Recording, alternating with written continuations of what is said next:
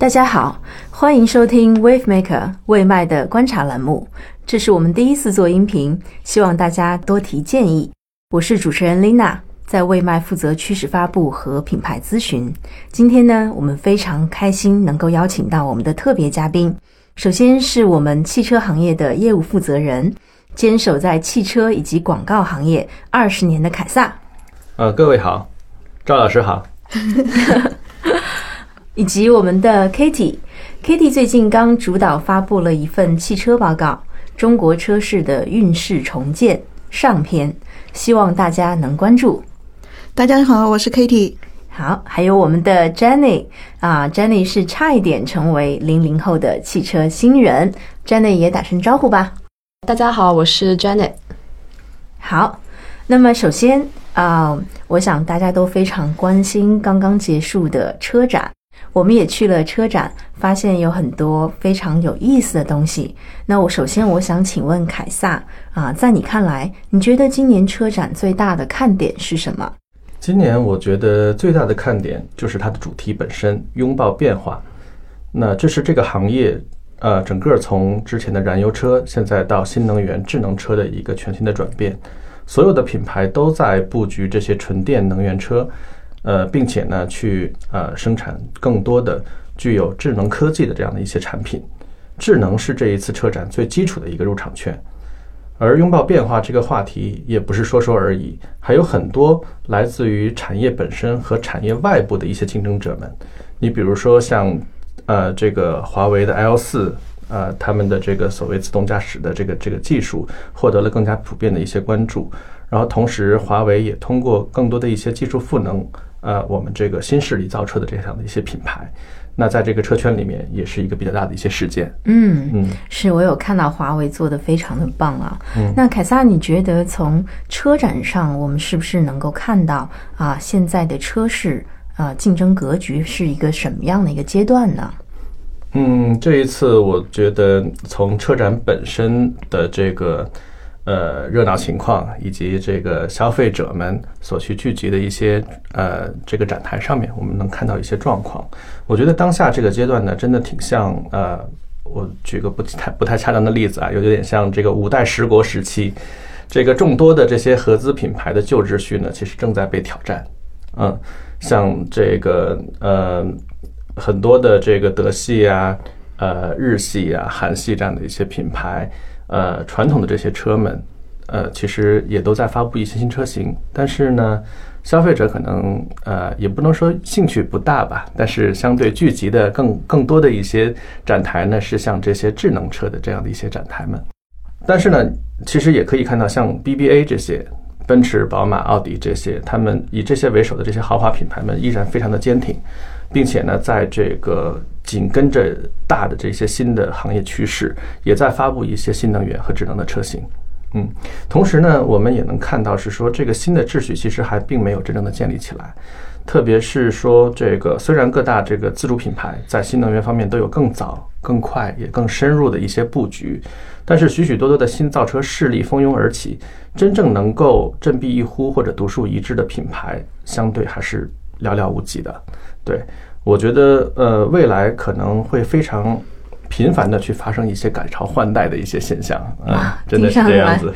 对，听上去非常啊，这个未来会变得更有趣啊，更充满了变化。就像这次车展的主题叫“拥抱变化”，所以我们只有拥抱变化，才能拥抱未来。我们啊，一起有逛车展逛下来，可以看到一个很明显的一个变化，是越来越多的品牌啊，在用更可视化的、可体验化的方式来阐释科技这件事情，来帮助用户去理解什么是智能科技。那当然，这些都是比较表层的做法。网上也有很多关于这样的啊分享。那今天我们还是想聊一聊一些我们觉得啊值得关注的亮点。那啊大家注意了，我们要开始划重点了。那首先呢，我们都会觉得传统的三大豪车品牌 BBA 就是奔驰、宝马、奥迪，还是非常让人眼前一亮的。就像刚凯撒所讲的，那透过这次车展，我们也能看到他们既坚守了自己的主战场。和核心的价值，又装载了新的翅膀哈，所以我特别想邀请 Katie。那 Katie，能不能跟我们讲讲啊？BBA 这次整体而言在车展做的怎么样？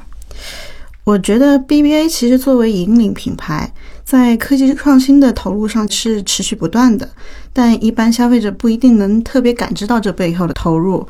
更容易被像特斯拉这种从零开始创新热点所吸引啊。不过呢，这次的车展就让我们能感受到 BBA 的这个长期投入的成果了。其实他们非常清楚应该如何保持品牌已经积累这个精神核心的同时，能快速拥抱电动化、智能化的变革。比如说，奔驰一直保持追求完美的品质体验，所以它推出了电动化的精品 EQ 系列，尤其是新出的 EQS，又有科幻未来感十足的这个概念车 Vision Avatar。并且这还是一辆会跑的概念车，还有宝马，其实在二零零六年就已经在德国完成自动驾驶实验，他们也都是有前沿科技成果的。那科技与完美品质不是二选一，需要两者兼顾的这种消费需求，在社会发展和消费升级的背景下面是一定存在的。所以，豪华品牌注重品牌文化，通过精致、高级体验的形式传达也很重要。那 BBA 的展台现场就是能让观展的人感受到品牌的这种高级感。Jenny 应该也有同样的感受，对吧？嗯，对，这么多展区逛下来呢，我真的不得不说，BBA 作为业内的翘楚，就是真的是有两把刷子的，从一些小细节上就可以体现出他们的品牌内涵。嗯，我注意到两个点，就是在宝马的分享会上，宝马给每个听讲的观众都发了耳机，然后观众是需要戴上耳机才能够听到台上分享人的讲话的。他没有采用高分贝话筒的形式大声宣讲，从而影响到其他人，而是安安静静不作妖的分享，这让我非常有好感。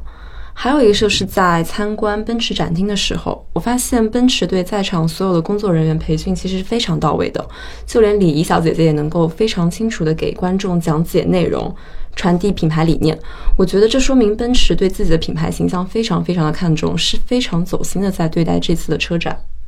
谢谢 Kitty，谢谢 Janet。确实啊，我也有比较深的体会。奔驰和宝马在车展上对品牌价值的传达还是做得很棒的，啊，我都有非常直观的感受。那奔驰的布展品质也啊，相应的去非常好的体现了他们很经典的那句广告语，就是 “Best on Nothing”。无论从视觉上啊，还是互动体验上，我都有能够直接的感觉到他们是做的非常极致的。那除了 BBA 之外呢？啊，我们这次也非常开心的能看到其他的一些传统的车企也在做新的突破。那所以想请凯撒帮我们说一说你的观察是什么？嗯，这次其实我们有看到很多的车企，特别是传统车企，在去呃迎接拥抱这些变化。对。嗯，其实呃，我想举几个例子，特别是呃，我们有看到像这个现代，现代它出了一个全新的品牌叫杰尼赛斯，对，在这次车展里面有不少的发力，你可以看到这个周边的各种户外广告啊，非常非常醒目的这些位置上面都可以看到它的一些广告，对，它是在用这个新品牌，我觉得他们有点像是在押宝新的这个呃新能源智能的这个市场，对，它是一个全新的尝试。我觉得，嗯，应该是他们是不希望，呃，受到现代这些母品牌的一些限制。这个投入，呃，能够孤注一掷的去绝地反击，能够在中国市场里面去打开一些新的局面。对，呃，我觉得很期待，也希望能对这个品牌能够持续的去观望。对，呃，另外一个我觉得需要去关注的就是上汽集团他们推出的智己汽车这个全新的品牌。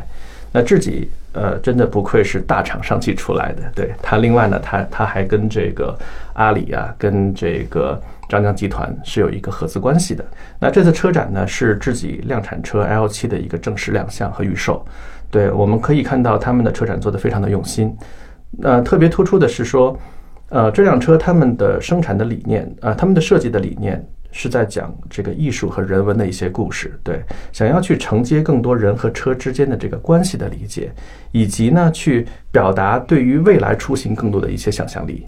这次车展呢，也带来了很乐观的一个销量表现，每天早上十点钟开抢两百个的这个预售名额，这个两分钟里面全都订完了。对，那我觉得上汽的确是找到了一些新的路来去打造 iM 智己这个品牌。嗯，还值得这个去讨论的一点呢，我觉得是说，呃，他们也真的在去采用一些全新的一些营销的手段，以及这个全新的这种行业上面的一些新的一些方向和探索。那他们呢，拿出了百分之四点九的一个股权去做用户的一个激励，他们是提出一个全三千台的这个天使用户这样的一个计划，啊，他们。可以分到一部分的股权，这样个样子，我觉得 对于这个市场，我觉得都都是一个很好的尝试。呃，希望能够刺激到这个整个的市场的一个发展。对我非常看好这样的一个品牌。啊，被你这样一说，我觉得我也想成为自己的天使用户啊。对，嗯，我也有特别去自己的展台。嗯，那我觉得自己的这个案例是让我真的觉得非常意外的。最意外的地方是，上汽集团作为传统的老大哥，他之前给到我的感觉是非常稳重的这种感觉。那我觉得他可以。这个放下自己很稳重的一面，去尊重其他领域的设计师。比如说，我有看到宣传片上讲这个建筑和空间设计的设计师来共同造出这样的产品啊，对我来说，我觉得非常的意外跟难得。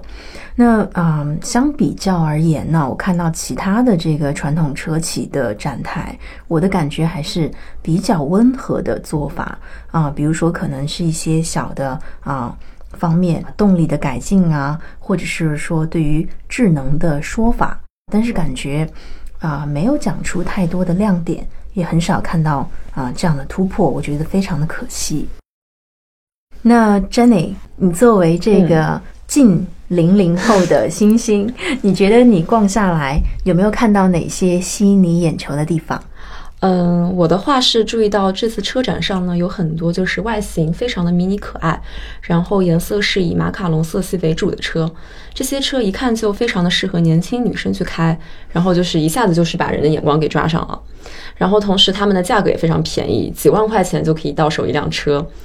以往在我看来，其实买车是需要一起，就是是大家呃一家人需要在一起慎重考虑的一件事情。但是这些便宜可爱的车的出现，让我觉得买车不再是像以往那样，买车其实也是一件很简单的事情。然后从它的价格上来说，其实我觉得它的决策成本和女生买包其实也并没有差很多。对对，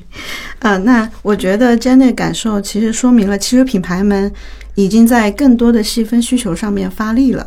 越来越多样的车选择呢，能触达更多人不同的内心需求，让拥有一辆车成为更多人会考虑的选择。那这就是提升品牌产品的相关性啊。呃，这次车展呢，除了打动 Jenny 这样年轻女性、可爱又对购买力要求不高的车型，还有很多例子，比如说双层的房车，那它提供了更多的生活方式想象空间。呃，加上现在远程办公、弹性工作制的流行，大家想要追求自由新体验的话，房子又那么贵啊，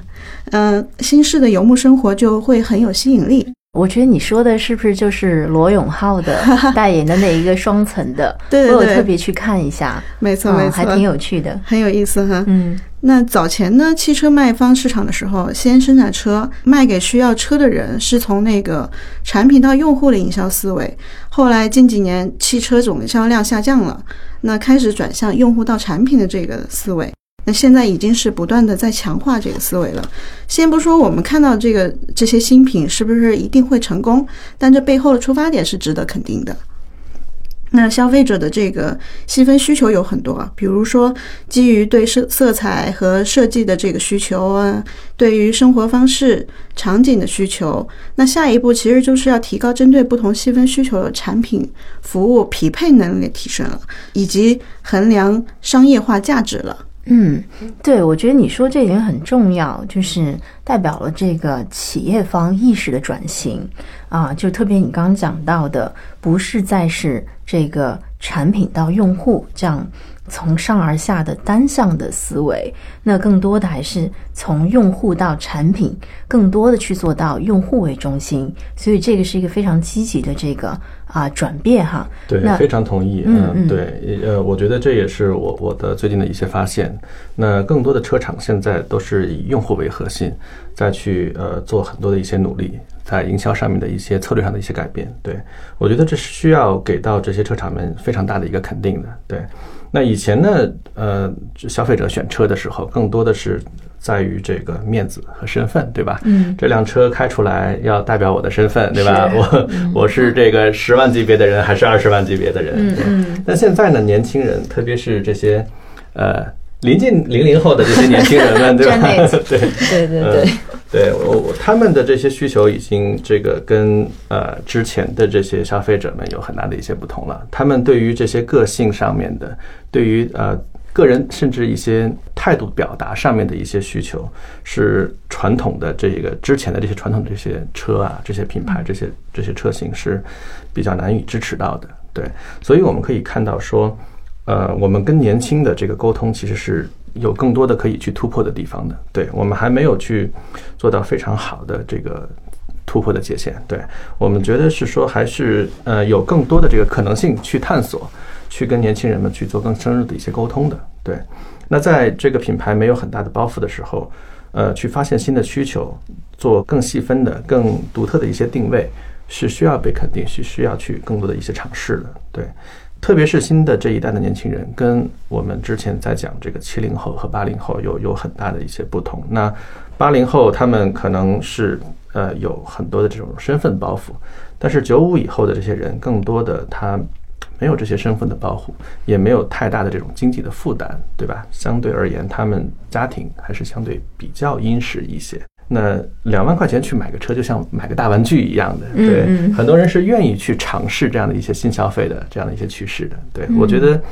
呃，整个行业也要真的是能够看到这样的一些新的需求，我觉得是能够帮助整个汽车行业有带来新的一些发展的。嗯，是是，我觉得像今年特别火的，就是很多马卡龙色，是吧？就是是很萌、很可爱的一些新的设计。嗯，虽然我个人看啊，就是一下子出现很多这样的产品，它嗯还是有一种就是跟风的感觉。但我非常同意刚才这个 Kitty 和凯撒讲的，就是我觉得作为啊、代表着这个意识的转型和对创新逻辑上的一些突破啊，我觉得是非常值得关注的。那在未来，我们还是希望品牌能够走得更远，能够走出自己的差异化的这条路哈。那 Kitty 啊，我知道你最近在研究车哈，啊，也在研究未来的车的品牌会怎么发展。那你能不能来谈一下，你觉得未来的这个车的品牌会在哪些方面进行差异化的竞赛呢？嗯，我觉得其实这一次看了这个车展之后，也在我呃就之前的研究的基础上面给到了更多的灵感。我我自己感觉就是说，呃，竞争是在分级的，未来竞赛有很多，但战争总是经典的。那我们观察到那个车展上的品牌呢，它着重展示的这个差异化的优势，主要集中在四个方面。首先是基础硬件。尤其是电动化大趋势下的这个电池技术和充电服务，比如像比亚迪，它呃这样的这个新能源的老势力，那它在电池领域其实经验最多，所以它作为自己品牌保有呃这个既有的这个优势，想要凸显自己的刀片电池是最安全的，能通过最具挑战的针刺检验这样的一些优势。嗯，还有就是，比如说像奔驰为免去电动车充电的这个顾虑啊，它提供了全套的解决方案，这也是保障品牌高端体验的一个手段。那其次呢，就是智能化的这个优势呢，比如说在自自动驾驶或者车联网，这个挑挑战其实是更大的。嗯嗯，并非所有品牌都能够有资本。嗯，入场从零做起，这也是为什么华为推出智能驾驶解决方案的时候，市场备受关注，吸引几乎这些品牌深度合作。那未来品牌自己搭建的和第三方解决方案，谁能更胜一筹，这就有待时间考验了。所以到底是这个啊、这个主机厂，哎还是这个智能的科技公司哈？对对对，那再有第三方面，就是我们在前面呃上一个问题也有提到的，就是对于市场精细化需求的把握。那我们也看到，就是说市场的细分趋势还是非常明显的。那如果说品牌们能够关注到更多具有商业化价值的这个细分需求市场，越早入场，才能越能占据优势。那我觉得最重要的还是体现在品牌的这个塑造上面。那这个我觉得，其实我们的观察更多的还是来自于我们的豪华车品牌 BBA。那他们是拥抱变化的，他们有在创新，但是呢，他又不不会失去自己品牌既有的这个历史、它的品牌精神和优势，那他就不会沦为跟风者，这这样就会一直有自己的领地。那我觉得新品牌的挑战反而是更艰巨的。呃，如果说仅注重产品科技，一旦创新速度有所放缓，那在消费者心目中的印象就会下滑的更快。对对，这个我深有同感啊，因为我我发现其实现在整个的车的市场，我觉得可以分为三呃三个比较大的三类 player 吧。嗯啊，应该这么说。呃，一块呢是这些呃已经有非常悠久的这个这种品牌历史的这样的一些品牌，对他们呢，特别是以 BBA 为主，对他们有非常强的这个品牌优势，能够借用这个品牌优势的情况下去抓住这个趋势，拥抱变化，然后甚至是引领这些变化。嗯，而且超速的在在拥抱变，化，没错，没错。那另外一些呢是呃有比较强的这个造车优势的这些既有的大厂们，嗯，比如说像上汽、像广汽等等这样的一些一些这个车厂，呃，特别是自主品牌们，那他们其实更早的去布局了这个市场，呃，去布局了这个新能源和智能车的这样的一些市场。对，那他们呃，因为是自主品牌，是我们这个国有自己的品牌，对，所以他们对于这个政策的变化是非常敏感的，对，去抓住了这样的一些机会，能够更早的去布局，然后在这个呃市场当中能够去呃有这个相对比较领先的一些呃触发的优势。对，我觉得这这是另外一个非常重要的一个 player。对，嗯，还有一些呢，就是这些，呃，我们所谓这个呃更多的这样的一些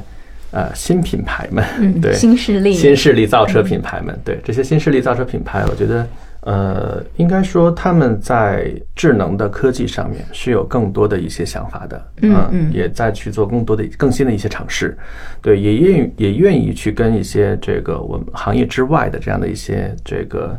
呃合作伙伴们一起来合作，去去创造一些新的产品出来，嗯。对，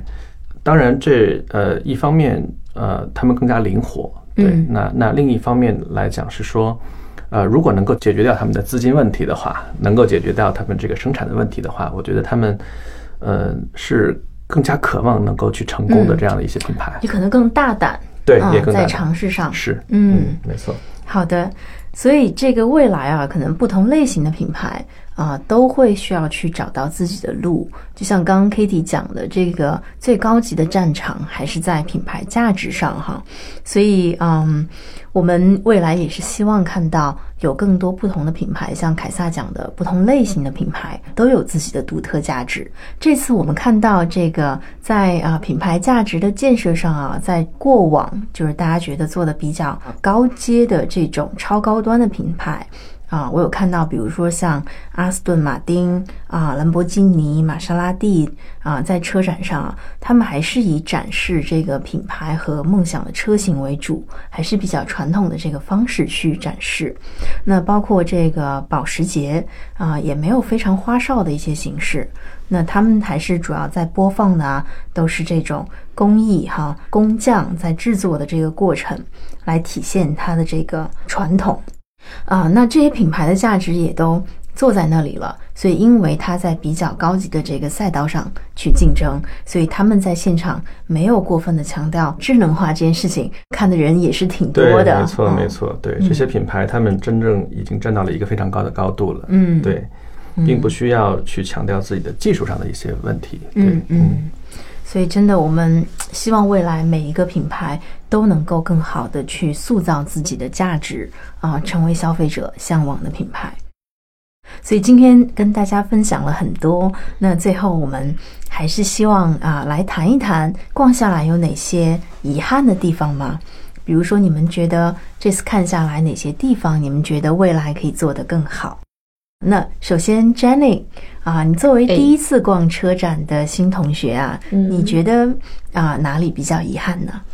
嗯，其实这次车展上呢，我可以看到很多企业其实都已经注意到了女性的用车需求，并且也针对性的推出了很多可能看起来很适合女性开的一些迷你的可爱的车。但是我觉得从产品和营销上，其实还是可以让人看到一些，就是企业对女性的刻板印象。比如说，我在某个品牌的展厅上看到它的布景上放置了很多的口红，然后其实这说明在品牌看来，女性还是和口红这种化妆品是挂上等号的。然后还有的品牌展厅，它提供了一些美甲服务，我比较好奇，然后就问了一下工作人员为什么。嗯，然后工作人员是回答是说，当老公去买车看车的时候，如果嗯女性不想等，觉得无聊的话，就正好可以做个美甲。对，我觉得这一点，因为我我们在一起，我也觉得被冒犯到。我有问这个对方为什么女性就一定要去美甲，对，然后对方没有办法回答我。对，我觉得其实这些还是让作为就是女性的我有感受到一些被冒犯了。然后其实我觉得女性对车她就没有兴趣吗？还有就是针对女性营销，是不是可以就是不那么带有性别符号的这种刻板的营销？然后其实虽然很多迷你的可爱的车确实非常的抓人眼球，但是其实这种产品就是一看会让人家觉得，诶，就是女生开的，嗯然后其实也让我觉得其实有点过于的刻板了。嗯，很刻意啊。对的，对的，好的，嗯，就是女性也有很多种对，不同的，类型，对的，对的，不同种啊、需求。是的。对，好，那呃，所以这个是这个 Jenny 很大遗憾，也是我觉得挺大的一个遗憾。嗯，那 Kitty 你觉得呢？嗯，我是觉得，就是说，我们前面有在说品牌要抓细分需求，要百花齐放。那我，但是我是有观察到有一点，就是说，有些品牌在呃推出新的车型，它在塑造产品特点的时候，并没有把自己的品牌精神所带上。那在这上面就是欠缺这种契合的表达方式，会嗯。让我们感觉它是有迎合消费者偏好，但是呢，没有讲好这个产品特点与品牌精神融合的话，比如说有些车做了 IP 合作，那消费者究竟通过这个是达成了一个什么样的消费满足、需求满足？这个点我们其实是并没有能够从这个车展现场观察出来，或者说呃有接收到的。嗯那消费者呢，他可能看了一个热闹，但是他不一定为这个热闹买单。对，那我觉得买车毕竟还是一个大额消费，它不会像买瓶水一样，如果有我喜欢的元素，我就去买单了。那相比之下，对车消费的撬动力量相对就会小很多。嗯，同意。其实有一些啊、迎合性的操作，我自己也没有看懂。比如说，这个品牌为什么要出这样的车，这么可爱的元素，或者是说啊、叫某一些不同的名字，嗯就是其实我我再看下来，我有同样的体会，就契合度啊，包括品牌价值的这个这个塑造上面，其实是打可以打问号的。对所以这个是一个挺大的遗憾哈。对对，啊、凯撒呢？你觉得？嗯，这一次我看下来，其实我最大的一个体会来自于，就是说这些品牌他们都有非常深的焦虑。嗯 对我可以看到，像这些品牌，其实呃，特别是在概念车这一块，嗯，其实往年你可能在五六年前以前去看车展的时候，嗯呃，他们的概念车会是非常大的一个看点。你可以通过概念车去看到，可能五年后、十年后，这个呃新的出行方式到底是什么，会有些什么样的一些新的变化，会去憧憬很多这个未来的一些东西。车迷可以来朝拜、啊。对对对对对嗯对。但是现在呢，其实我们可以发现，呃，特别是这些新的造车势力们，他们已经把这个呃未来可能一两年内就马上可以实现的这些东西，已经放到马上就可以生产的量量产车上面去了。对，其实嗯、一面呢，就是我们可以看到说这个更新换代的速度的确是变得越来越快了，对于这个整个行业的推动。这个紧迫感是非常强的，那品牌们肯定也是有很多的焦虑在这里面的。对我觉得这是整个行业发展所必须去面对的一些压力。那在这个压力之下，怎么去承接好这个压力，让这些压力变成我们的动力，能够真正的去推动这个新的发展、新的行业发展以及新的未来出行方式的一些变化。嗯，我觉得这个是我们可以去憧憬的一些东西。嗯，是，所以说，嗯，在这个，因为通常来说，有压力或者有焦虑的时候，你会更容易关注眼前的价值跟利益。没错。所以可能在这样的环境之下，就缺失了这个未来的想象力。嗯，对对我我自己感觉也是，就是包括 Kitty、Jenny 我们在一起逛的时候，就感觉好像在逛 4S 店，是吗？这个感觉蛮深的，就不太像我在逛展。对对对对嗯，对，还有另外一点，我觉得就是说，呃，其实我们之前的在那个微麦的这个汽车报告里面，我们也有提到说，银发族真的会是嗯中国市场呃非常需要去关注的这样的一个新的消费群体，是，对主力消费群体，对但是没有看到这个。对对对。虽然很难讲说我这辆车是卖给银发族的，对吧？嗯嗯，对，但是我觉得是说，对于这些呃年纪越来越大，但是有很强的这个呃驾车的这种经验，呃，但是对于他们的未来出行，是不是需要有更多的一些这个科技上的辅助啊，智能上的一些辅助啊，这样的一些东西？呃，这些其实我们并没有在这次的这个车展里面各个品牌里面有看到太多。是是，我觉得其实各个品牌们可以去呃，针对这样的一个需求，可以去有一些新新的一些发展。嗯。嗯我感觉啊，就是啊、能很明显的感觉到这个啊、迎合年轻人还是很大的这个主线是啊。然后有越来越多的品牌愿意去迎合生活方式了，比如说我们还有看到啊、有这个帐篷啊、这个越野车啊，或者是自行车啊这样生活方式在里面。对，但确实，这个没有特别感觉到，就是哪一家特别考虑到这个很庞大的银发群体。那银发群体不光是作为用户啊，这个我们最近的这个报告上面，就是 Kitty 在主导的报告上面已经发现，中国的这个中老年啊驾驶作为驾驶者。这样的人数在去年，就是二零二零年，已经增长了近百分之二十，是非常庞大的群体。但是我们并没有看到这个特别能够真的是有车企就特别考虑这样的趋势，至少在车展上没有看到。无论是这个产品的展示啊、创新点呐、卖点呐，啊，我们觉得是欠缺的。这个遗憾跟凯撒一样，也是希望能够啊、未来能够更多的考虑这样的群体。啊。其实我们因为 WeMaker 有很多这个国外的客户，就我们看到欧洲的车市啊，这个新车主已经甚至像美国这样的市场，已经超过百分之五十是五十岁以上的啊。消费者。嗯，是是。是是这样。对，然后欧洲的年轻人都比较少去买这个新车，嗯。所以新车车市很多还是银发族在驱动的。嗯，对。对，所以我觉得这个也是中国车市必将会去迎来的未来。嗯，希望这个企业能够看到他们哈。对，嗯，好，那我们今天讲了这么多，这个最后我们四位都分别对未来提出一个问题吧，来做一个今天的 happy ending，好吗？Kitty，你先提一个问题。嗯，我觉得就是最近一直听，就是汽车现在是存量市场，对，大家都很嗯 struggle 在这一个 pool 里面。但我觉得，就说那我就在想，什么时候不会开车也不想学开车的人，他也能成为我们的汽车消费者，这是一个愿景。嗯，比如我。对，好，那啊、呃、，Jenny 这个新人新人的提问是什么？嗯，其实也是在这次车展上看到了那么多品牌，就是传统车企啊，还有新势力品牌。然后我比较想知道，就是说在未来，就是所谓的赢家到底会是谁呢？就是未来年轻人到底会更倾向于买怎么样子的品牌呢？嗯，对所以你很期待看到未来可能会有哪些新的赢家吗？对对对，啊好，这个有情怀的凯撒，你的提问是什么？对，我觉得呃，其实这一届车展呃这么好的举办出来，真的非常不容易，在目前这个疫情的这个情况下，对，嗯其实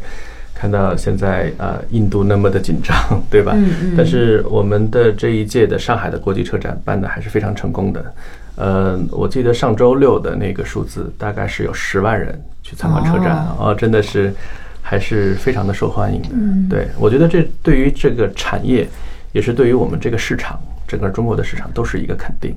对，嗯，那中国其实作为慢慢的成为一个有影响力、有担当的一个大国，对吧？那在这个情况下，那对于整个的这个行业发展、这个市场发展，其实都有我们的呃一部分的责任，嗯对和机会，对。那我们在这个其中如何去引领好这样的一个市场？如何在我们中国现在有这样的一个政策下面，能够去为我们这个市场带来更多的一些机会？我觉得这是需要去更多的被关注，去呃嗯去注去注目的一些问题。对，嗯，